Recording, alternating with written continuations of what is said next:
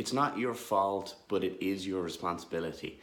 I heard this quote from Shane Parrish of Farnham Street and I thought it was so applicable to your own mental health.